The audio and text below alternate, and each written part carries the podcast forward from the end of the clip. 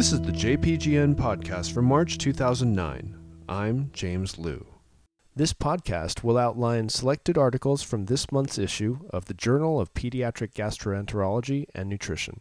For more information and to access complete articles, please visit us online at www.jpgn.org or visit our society webpage at www.naspghan.org.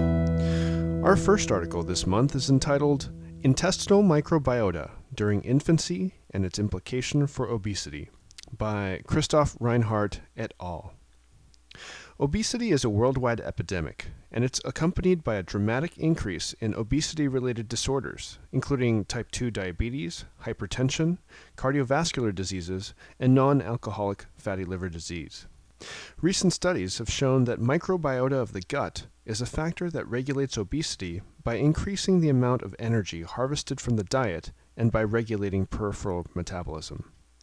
However, no one knows how obesogenic microbiotas develop and whether this developmental process is determined during infancy.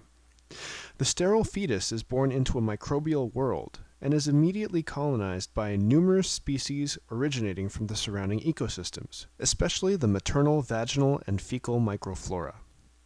This initial microbiota develops into a complex ecosystem in a predictable fashion determined by internal and external factors. These factors include oxygen depletion, mode of birth, impact of environment, diet, hospitalization, and application of antibiotics. The authors of this paper discuss how the gut microbiota regulates obesity and how environmental factors that affect the establishment of the gut microbiota during infancy may contribute to obesity later in life. Our second article is entitled Prenatal Lipopolysaccharide Increases Postnatal Intestinal Injury in a Rat Model of Necrotizing Enterocolitis by Peter John Giannone et al. An increased incidence of necrotizing enterocolitis has been noted in infants born to mothers with chorioamnionitis. The authors of this paper hypothesized that newborn rat pups born to mothers exposed to prenatal lipopolysaccharide are more susceptible to intestinal injury, and that dysregulation of inducible nitric oxide synthase mediates the intestinal injury. The authors gave either LPS or a control vehicle to pregnant rats, and the rat pups from each group were delivered at term and placed in the rat necrotizing enterocolitis model. A subset of pups was given either the control vehicle or aminoguanidine. Intestines were harvested and the degree of intestinal injury was graded. The authors found that maternal exposure to LPS increased the frequency and severity of intestinal injury. Furthermore, treatment with aminoguanidine significantly decreased nitric oxide levels and intestinal injury. Therefore, intestinal injury may be mediated by inducible nitric oxide synthase dysregulation. Our next article is entitled Factors Predicted of Crohn's Disease Following Colectomy in Medically Refractory Pediatric Colitis by Elisa Evers et al.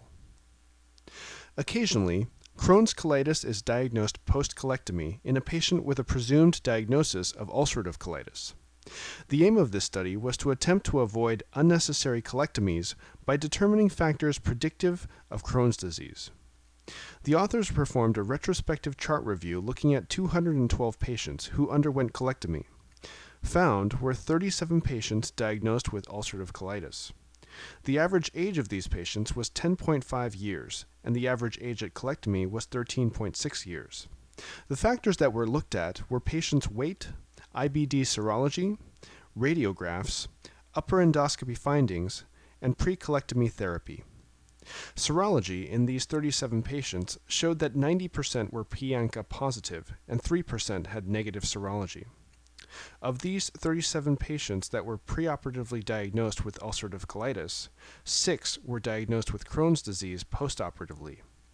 All six of these patients were pANCA positive, but four had an elevated OMP-C.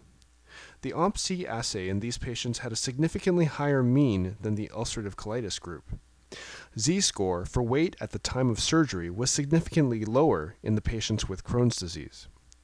In summary, this group advised that a lower weight and a higher OMP-C titer may be predictive of Crohn's disease.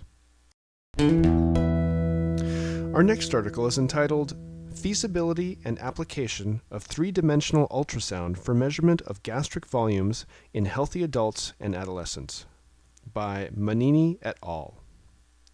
This study attempted to address the issue of finding alternative, non radiating techniques to determine pre and postprandial gastric volumes. The backdrop for this study is that a better way is needed to measure gastric volumes, since abnormal gastric accommodation to meals can lead to dyspepsia. Using a 3D ultrasound, the authors first took gastric volume measurements on 24 healthy adolescents as the control group. As for the test population, 11 adult gastric volumes were measured simultaneously using both a nuclear medicine scan and 3D ultrasound. One week later, a repeat 3D ultrasound alone was done on the test group. Gastric volume measurements were taken at fasting, after a 300 milliliter Ensure meal, and then at various 0 to 30 minute postprandial intervals. The results showed that 3D ultrasound accurately identifies the gastric volume accommodation of the Ensure meal. Interestingly, the 3D ultrasound measured larger coefficients of variation for gastric volume measurements than the nuclear medicine scan. The authors attributed this to the added learning curve needed to use this new 3D ultrasound technique to measure gastric volumes. Through this study, the authors raised the possibility that the 3D ultrasound may be a good alternative way of measuring gastric volume accommodation to a meal. Our next article is entitled Bowel Habits and Toilet Training in a Diverse Population of Children by Ellen Wald et al. The objective of this study was to gather data concerning bowel habits and toilet training of developmentally normal children aged 5 to 8 years. A questionnaire containing information on age, race, and gender was completed anonymously by a parent in nine pediatric practices. Information was elicited about onset and completion of toilet training, frequency and quality of stooling, size of bowel movements, and behavioral components of defecation. Questionnaires were completed for 1,142 children. Toilet training started at a mean age of 27.2 months and was completed at a mean age of 32.5 months. Each occurred three months earlier for girls than boys, and at least six months earlier for African American than white children. 95% of children defecated either daily or every other day. Straining at defecation and infrequent stooling were reported significantly more often for girls, while staining of underclothes and passage of large bowel movements were reported more often in boys. About 10% of children fulfilled criteria for functional constipation. In summary, most children between 5 and 8 years of age have a medium sized bowel movement daily or every other day without straining or withholding. While African American children toilet train at an earlier age than do white children, bowel habits appear to be similar. A sizable subgroup of children presenting to primary care providers have a history consistent with constipation. Our next article is entitled Isolated Liver Transplant in Infants with Short Bowel Syndrome Insights into Outcomes and Prognostic Factors by Dominic Dell'Olio et al. Some infants with short gut syndrome and liver disease from progressive intestinal failure may benefit from an isolated liver transplant. The purpose of this study was to identify the risk factors for unfavorable outcomes in isolated liver transplant.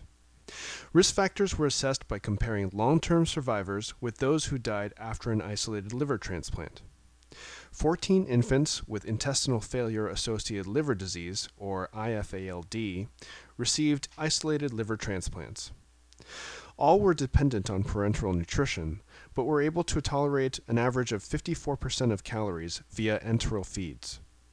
The median residual bowel length was 60 centimeters, and 8 out of 14 had an ileocecal valve. All patients had portal hypertension. Eight of the nine survivors were weaned from parenteral nutrition after a median time of 15 months. Five children who died had poor enteral tolerance following a liver transplant, of which four out of five had pre transplant dysmotility and increased frequency of line infections pre and post transplant. Based on these findings, the authors proposed a revised criteria for selecting which children may benefit from an isolated liver transplant. Number one, children with progressive liver disease may benefit from an isolated liver transplant. Number two, children with 50 centimeters of functional bowel without ileocecal valve or 20 centimeters of bowel with ileocecal valve may also benefit from an isolated liver transplant. Number three, children that receive 50% of their caloric intake enterally for four weeks with good growth may benefit from an isolated liver transplant. And number four, children with bowel dysmotility should be considered for a combined liver and small bowel transplant unless dysmotility is resolving and is associated with minimal line infections. Our next article is entitled Hepatitis C Infection in Children and Their Caregivers Quality of Life, Cognitive and Emotional Outcomes by James R. Rodriguez et al. This study looked at the psychosocial aspects of children with hepatitis C and their caregivers. The authors studied various parameters, including quality of life and the behavioral, emotional, and cognitive functioning of 114 treatment naive children.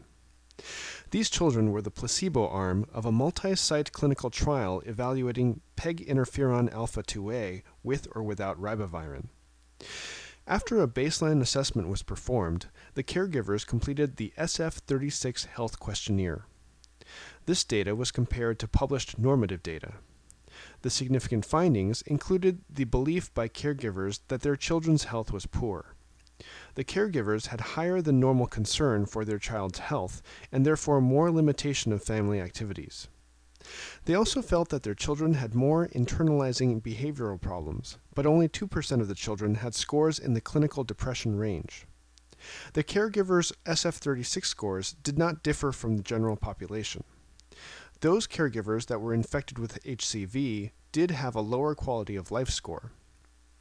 The authors concluded that even though the early stages of HCV infection are asymptomatic, the caregiver stress and family strain is much higher and may be associated with some cognitive changes. Our final article this month is entitled Clinical Characteristics and VPS 33B Mutations in Patients with ARC Syndrome by Ju Young Jang et al. ARC syndrome, which stands for arthrogryposis, renal dysfunction, and cholestasis, is a rare, fatal cause of neonatal intrahepatic cholestasis that has recently been ascribed to a mutation in the VPS33B gene. The authors assessed the clinical characteristics of ARC syndrome and investigated the VPS33B mutations in Korean patients. The authors reviewed the medical records of six patients with ARC syndrome among 90 patients with neonatal cholestasis from 2000 to 2005. They assessed the relative incidence rate ratio, their clinical symptoms, and laboratory and pathologic findings. DNA samples from five patients, four parents, and two fetuses were analyzed for VPS 33B mutations. The relative incidence rate ratio was one seventh that of biliary atresia. All six patients presented with ichthyosis, recurrent infection, and failure to thrive as the main symptoms. All patients died by the age of 12 months. They had various severities of cholestasis, metabolic acidosis, nephrogenic diabetes insipidus, chronic diarrhea, platelet abnormalities, and central nervous system anomalies. The authors identified one novel splice site mutation, two frameshift mutations, one nonsense mutation, and one known nonsense mutation in the VPS33B gene. Prenatal diagnosis was performed in two different families. In summary, this study indicates that the incidence of ARC syndrome is not as rare as previously thought. The authors found four novel mutations and one known mutation in ARC syndrome patients and performed prenatal diagnosis in two families, which will facilitate genetic diagnosis and counseling for affected families.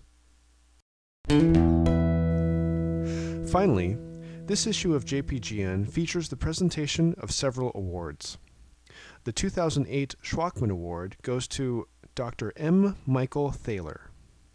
The 2008 NASPGHAN Distinguished Service Award goes to Dr. Richard Colletti. And the 2008 Murray Davidson Award goes to Dr. J. A. Perman. This concludes the JPGN podcast for March 2009. The executive producer is Daniel Gelfond. The editor in chief of JPGN is Eric Sibley. The JPGN podcast is recorded by the Pediatric GI Fellows of Stanford University. For more information and to access full articles, please visit us online at www.jpgn.org or visit our society webpage at www.naspghan.org.